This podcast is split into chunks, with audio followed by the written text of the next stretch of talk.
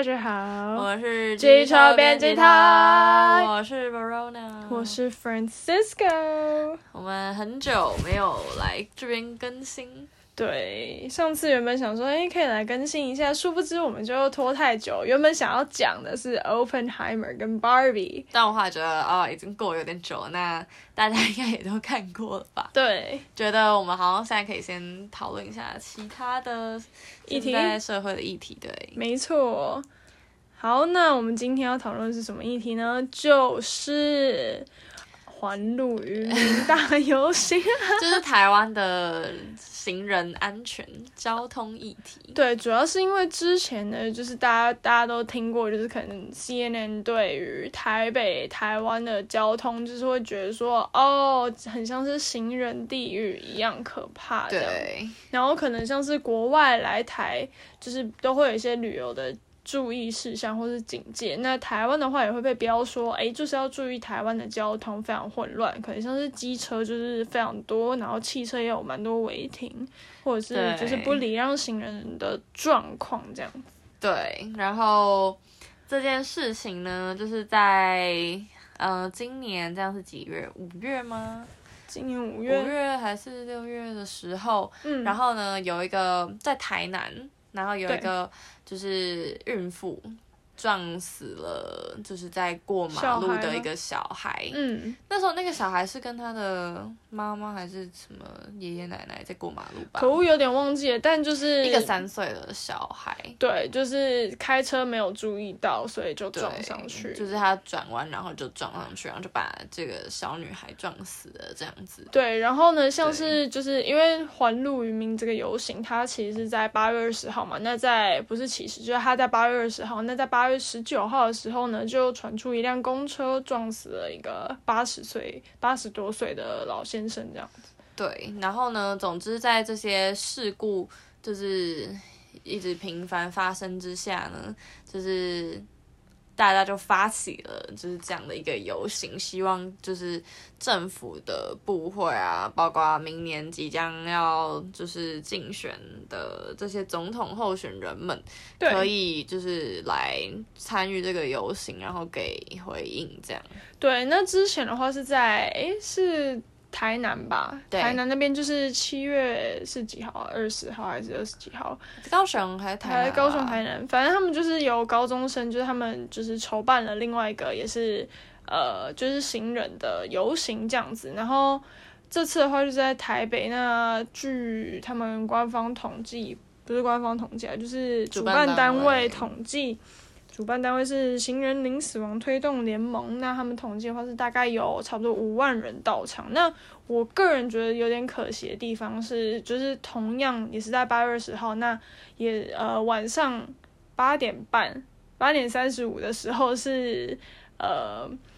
大稻埕的烟火。对，夏日烟火的最后一天，然后呢就是他们统计的话是10万人，就是差5万，就是会让人家觉得说，或是让我觉得说，就是这个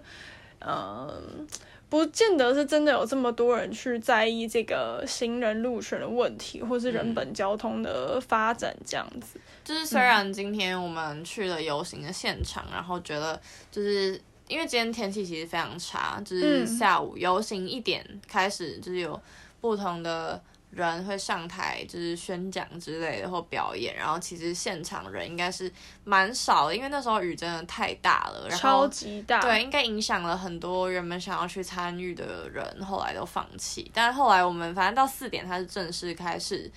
走他的游行，然后我们就觉得现场其实人蛮多的，然后包括各个政党都有举他们的牌子。可是我没有看到国民党啊。他们应该是都有啊，就是在其中一段可能比较中后，但是反正他们就是都就是蛮多人参与，然后政党也都有参与这样子，然后感觉还有蛮多是从别的县市来台北特别参加游行的这样。对，然后就觉得其实还算蛮感动的啦，大家还是有在关注这件事情，只是比起大稻埕的就是烟火好像这个又稍微弱了一点这样。对，因为这个就是可能交通的话，如果今天是生活从小到大都长在台湾的人，可能会觉得说哦，就是不是交通就这样子嘛，我们也都很习惯路上会有机车，甚至是人行道上也都有机车。我不知道大家有没有注意到，就是蛮多可能比如像台北市，就是台北市其实算是一个蛮注重交通的地方了吧，那可能就是人行道上面也都画设有机车格，然后除了人行道之外，马路那边也会有机车格。然后这样子的话，就是有蛮多机车骑士，他们可能就是贪图方便，不会用牵的方式，是用骑的，在人行道上面飙车，还会按喇叭，这是我觉得非常荒谬的一件事情，就是很不可取的一件事情。没错。然后如果就是讲到台湾的交通乱象，就是看到如果跟其他亚洲国家相比的话，台湾的交通死亡率其实是非常高的，就是我们3000人，对啊，我们应该算最高了吧。然后接下来是菲律宾啊，然后纽西兰、韩国等等的，这样就是台湾。比如说根据交通部啊，就是一些统计数据综合来看的话，我们每10万人就会有大概12个人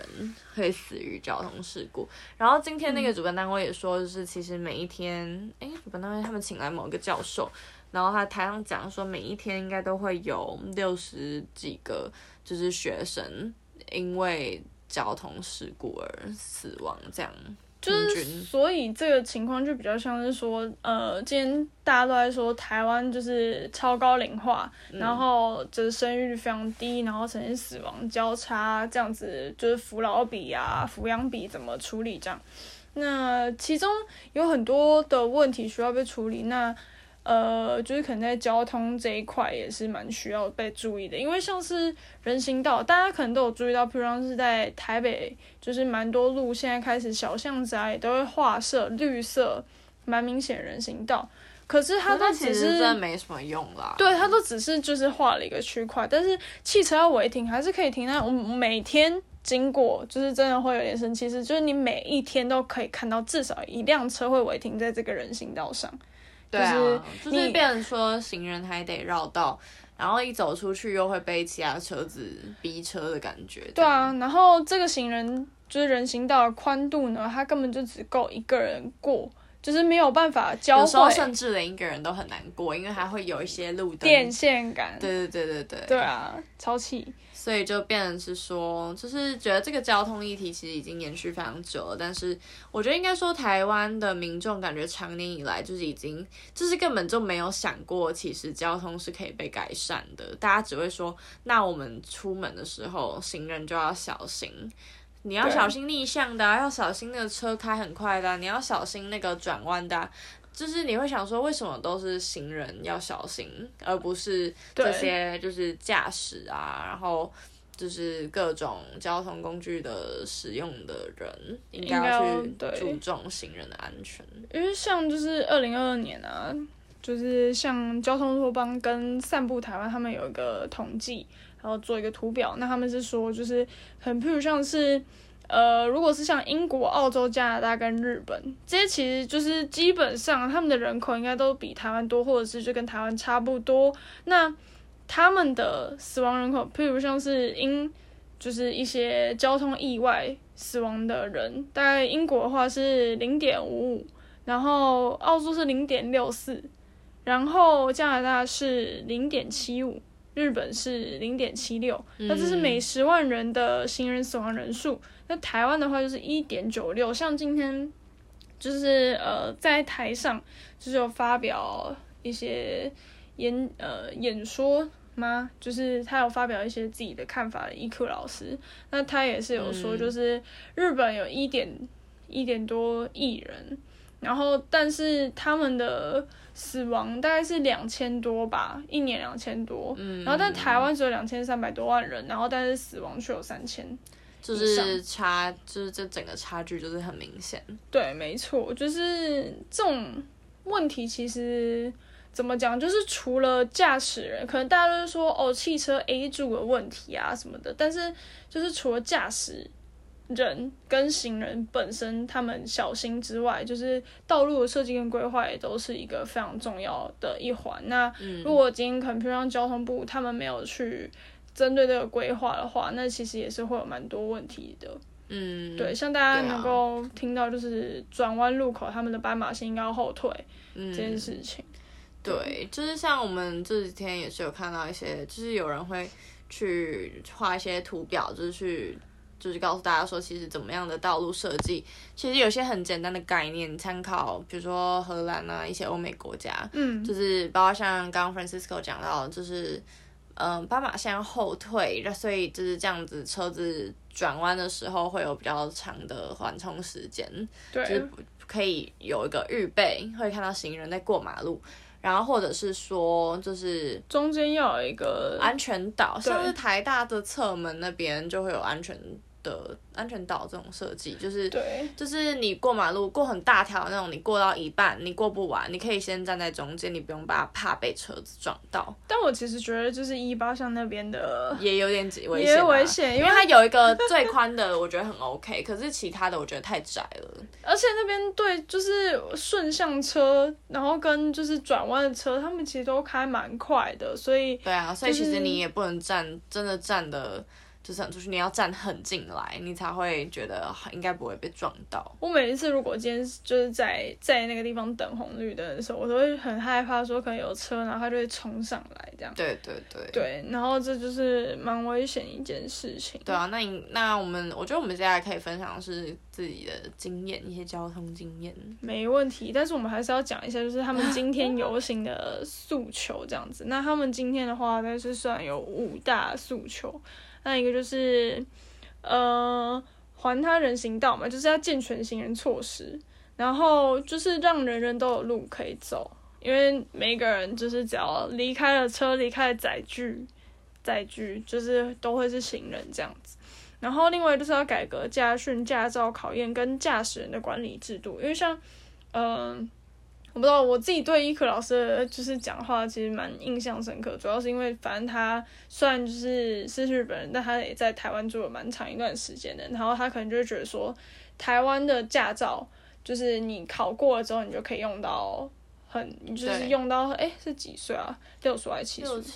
对对对，然后你就是过了这段时间你才需要每年重考一次，可是问题是有些人根本考到就没在开，那可能到时候视力听力都退化了就是也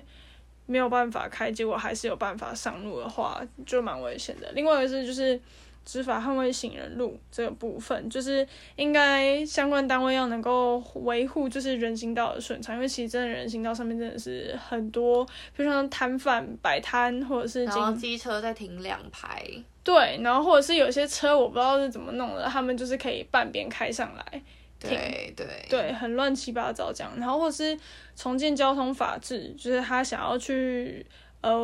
希望政府就是交通部还有内政部营建署去通过这个交通安全基本法还有道路设计规范的部分。对，然后还有零死亡愿景，那零死亡愿景这其实就是欧美或是就是北欧那边其实都已经有在推了，然后他们主要是希望能够就是2030的时候行人死伤要减半，然后到2040的时候就是行人死亡要归零，嗯，就是希望台湾可以做到啦，就是只能说就是我觉得与其就是他们把这些经费拿去铺路什么，就像我们刚才讨论就是一天到晚都会看到政府又在铺路又在干嘛的，然后就觉得他们应该把这些钱其实可以拿去道路就是重新规划设计啦，因为我相信他们在铺路应该砸了不少钱吧，但是我觉得就是大家应该感受不太到铺路的就是有什么具体的效果，就是你会觉得有啦，看起来比较好看一点，但是我会觉得你与其真的一直花时间花钱在做这些事情，你不如真的具体的就是去规划一套适合台湾的大街小巷的这种安全的路况设计，不然就是这样感觉只会持续造成就是用路人的危险。对啊，然后可能就是大家会想说就是汽车不就是以汽车为主嘛，行人就是我觉得这是像我自己的话会觉得可能以前比较没有那么有感觉，你就只知道说哦就是汽车很多，你要注意自己的安全这样子，但是后来就是觉得就是什么时候被规定说汽车是最大，不是人，以人为本这样。对啊，然后如果今天讲的话就是还有那种交通暴力，譬如像是可能一般就是青少年啊国小啊，甚至到就是27、28、30以前，你可能没有什么汽车或机车，那你就其实等同于弱势这样。对啊，就是很难移动啊，然后就是在路上也很危险。对，因为我就想到之前国小或国中的时候，然后走去学校，然后就是我都记得，反正我国小是我家往右，国中是往左。然后呢，国小的时候是那时候在盖高雄捷运，然后呢路上就是整个就是都被围，就是很多地方都堵起来，然后就是你过那个斑马线就是超级无敌危险，就是因为你那个斑马线基本上都被盖住了，然后你就是要绕着它那个铁皮走，那个围篱，因为它是把它们围起来嘛，它们做地下化，你走在外面，所以就是反正你就是要走在，就是你的斑马线到这，然后你就是要绕着它那个走，所以你根本就是没有什么斑马线可言，然后你就离就是车很近，然后那又是一个很大的十字路口，然后我就觉得天哪，就是每一天都这样，就真的很烦。然后路上又很臭，因为就是工程这样，就觉得超级无敌危险。然后到了国中往左边走，然后那边是另一个超大的路口，然后每次我都要在一绿灯就赶快冲，因为我一定要赶在一大坨摩托车右转之前赶快过，但是这其实有点难，因为那个路口是蛮长的，然后每一次就是走到一半你就会开始一直让摩托车过，然后勉为其难有些摩托车会停下来让你过，所以你还要觉得哦终于有人就让我过了这样，我就觉得哦到底是怎样就是我觉得台湾这个部分真的很不 OK。对啊，对，就是我觉得可能台湾一部分也是承袭美国的一些交通上的就是特色嘛，因为其实像美国他们也都还蛮注重车的，然后也是交通死亡率蛮高的地方，而且他们除了就是有酒驾之外，还有就是 DUI， 就是drive under influence， 就是他可能有施打毒品什么这个，那就是另外一回事嘛。但是就是他们都会说哦，那今天为什么如果像刚 Verona 说他小时候可能国小往右国中往左是吗？对，那可能假如说今天是美国话，那不是搭校车的话基本上就会是家长接送，因为小孩自己走在外面就是他们也会蛮不放心，走不到学校。对啊，那台湾的话其实也是啊，应该蛮多家长都是就是直接载小孩去学校，因为真的蛮危险。像就是我之前就有跟 Verona 说过，就是可能我以前念的国小啊，他其实学校都会跟我们讲说哦，就是你明明就有一条路，你就可以直接就是过到对面，学校过到对面就 OK 了，但是他偏偏要你走 M， 不是 M 啦，讲错了， M 字形，就是因为那一条路都会有汽车右转，然后他们右转的时候那个就是又没有斑马线退缩，所以就变成他们很有可能会直接撞到。对，那确实是有这件事情发生，所以就是还蛮需要去思考说就是为什么是行人要让而不是汽车要让行人。对，但我觉得台湾现在很多人的思维还是就是他就是开车的人，他根本不 care 就是行人的感受。就是我当然知道可能有一些驾驶就会说，就是我觉得这非常合理，就是他会说行人都慢慢过啊，然后在滑手机啊，但是也不是每一个行人都这样。而且我会觉得就是慢慢过到底是怎样，就是有些人他真的就是没有办法走很快，就是你无法判断。对，而且如果你今天受伤或是你今天身体不舒服，你本来就没有办法走很快了，然后所以我会觉得说难不成你要每个行人都是用跑的过马路你才满意？对啊，是我会觉得这其实是蛮奇怪的一件事情。而且行人本来你说好今天红绿灯给他40秒可以过，那人家在这40秒内慢慢走难道不行吗？就是我不太懂，他们都可能会说哦，就是要行人专用驶向，但有时候这种就确实啊，今天在那种就是交通车流量比较大的十字路口，可能比较有困难，但是应该还是要想办法，譬如像你可以建天桥，但现在当然比较没有，我只是乱提，但就是如果今天汽车就是因为行人过得慢，所以就肯扒他或者是不想让他的话，我其实是觉得蛮不合理，因为你看假如说像骑脚踏车你要出力嘛，你走路要出力，但是汽车你就只需要踩一下踏板你就可以起步了。对啊，你只要踩一下踏板就可以刹车了，然后摩托车也是，所以就是不太懂。对啊，我觉得的确就是也必须要改进的地方。而且像就是我蛮常骑 U-bike 的，然后我自己是会觉得就是可能有些汽车或是摩托车他们可能就是会逼车，然后就是觉得说就是我已经骑在就是马路它上面是有画脚踏车道的，然后可是他们还是会骑很快或靠很近，然后我就觉得说就是如果今天换你骑脚踏车，我就看你能够骑多快，我有时候会这样想啊，但是当然也是没有办法嘛。对啊，对。那 Francisco 这边还要分享什么吗？我的话就是我其实以前呢就是有被撞过，对，然后虽然不是在外的道路啦，但是就是是在学校里面，大学校园里面，然后是被一台汽车，就是我那时候骑的 U-bike， 然后呢骑 U-bike 之后我就是要过，然后想说那个汽车离我非常远，所以我就安心的骑过去了，就是我也没有骑很快，然后结果就是骑到后来就是已经快要过那个校内十字路口的时候呢，结果就突然原本看的是天空，然后就变成地上，就是被撞到了这样。对，然后因为我下巴直接朝就是直接撞到地板，所以我那时候一开始还不知道，我就是只知道说我下巴是肿起来，然后还裂开，需要缝好几针。对，然后后来才发现说其实我下颚的骨头是有裂开的，然后就是很，所以你那时候着地就是脸，我那时候是下巴直接撞到地板，真的是很痛。对啊，就是我觉得因为骑脚踏车嘛，然后你那时候也来不及反应，因为它撞到实在太快了，不知道发生什么事，然后我还直接被脚踏车压住，然后还是别人就是帮我把脚踏车拿起来，我才有办法就是离开这样。对，也不是离开，反正我就摔在地上，我也没办法动。然后后来就只是觉得说就是一个蛮长的复健过程，然后我觉得就是不应该有任何人应该需要经过这些事情。对，因为像就是可能他这样一撞，然后就很多后遗症，到现在都还是就是没有好，没有办法好。对啊，对啊，没错。觉得这真的就是大家今天就是在不同角色的时候，感觉就会换一个脑袋的那种感觉，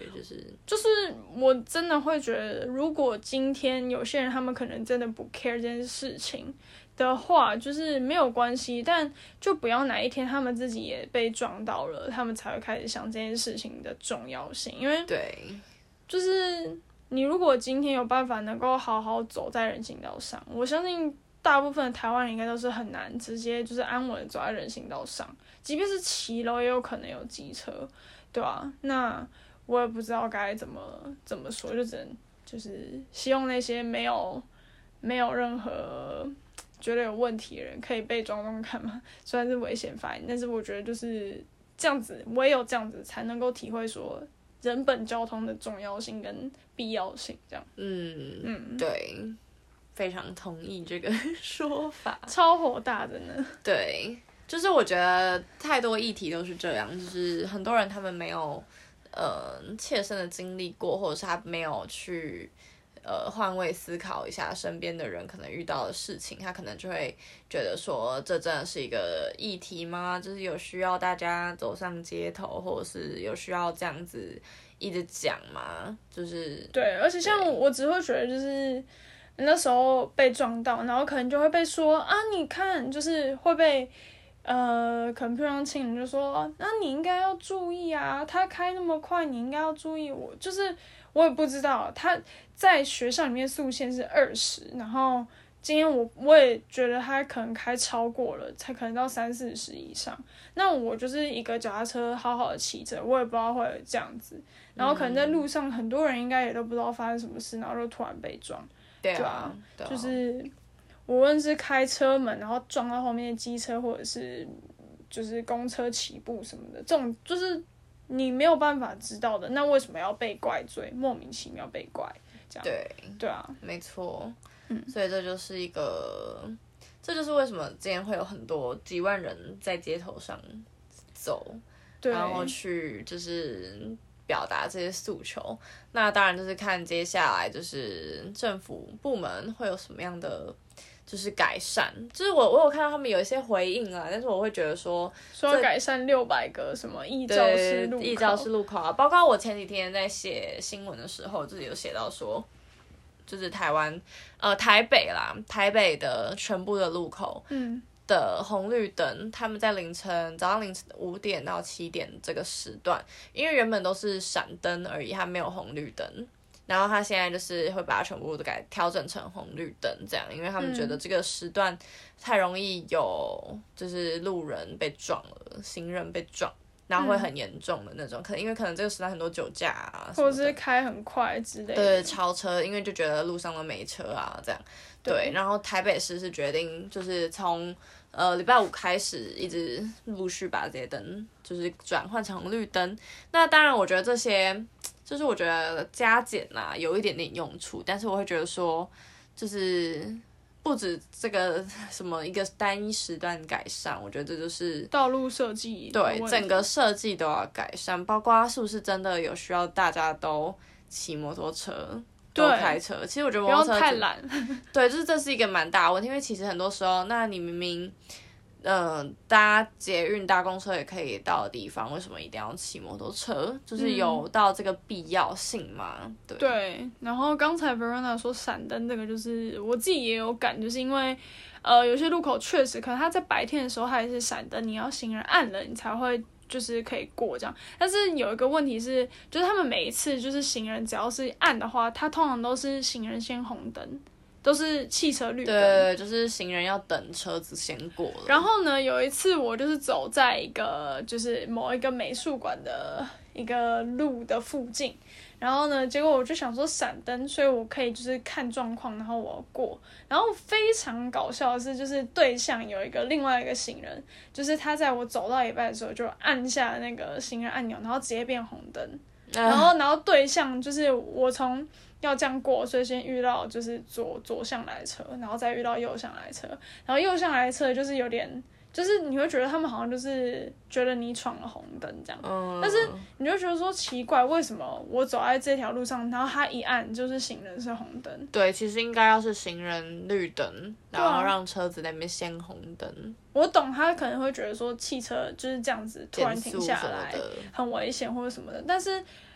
我从来没有想过有人会一按，然后就变成我好像在闯红灯，超怪。对，我觉得这的确是一个蛮有问题的设计。对啊。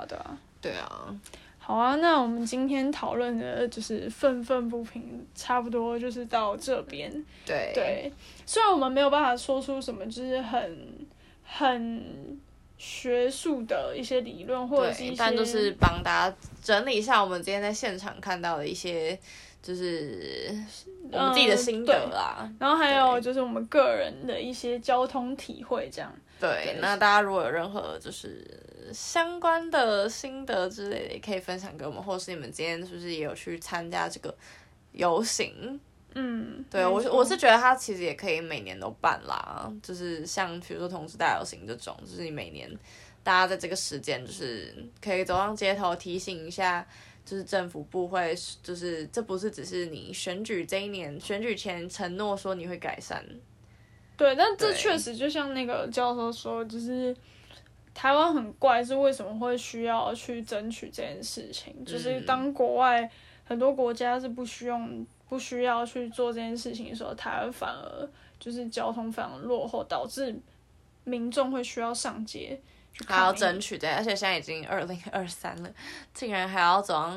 走上就是凯道，然后去争取一个行人过马路的。而且像他们今天走在那个就是北车垫脚石那边，就是你会看到就是警方有去架那个就是围栏，然后但是那个围栏只是暂时性的，它还是可以让汽机车过这样。然后就他等到那个红绿灯终于绿灯的时候，然后警察把那个围栏收到一半，就是让汽机车可以过的时候，那汽机车直接用冲的，然后连游行走到一半的人都还要突然停下来，差点被撞到。我想说现在不是在行人安全的游行吗？结果这些机车还在那边给我照冲，我觉得看了就让人觉得很火大。对，然后中间有人就是有一般的路人可能喊加油，那就是会觉得说，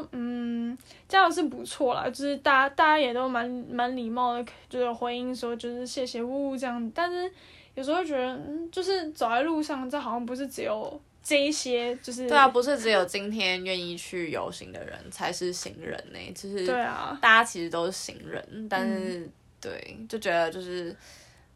台湾有很多要改善的地方，特别是就是在思想上啊，不要觉得很多事情都理所当然，就是等别人做完了就觉得 OK 这样。其实我觉得这种就是争取权益的事情，其实还是要多一点人一起参与会比较有效，多一点人参与。然后重点是就是要觉得说今天可能譬如像去思考你的处境、你的环境，跟就是还有什么地方其实是有一些问题的。就是我们大家从小到大就可能会觉得好像一切都蛮自然的，但其实有时候不是这样子。对啊，没错。好，那我是 Francisco， 我是 Verona， 我们是机车编辑台，下次见喽，拜拜。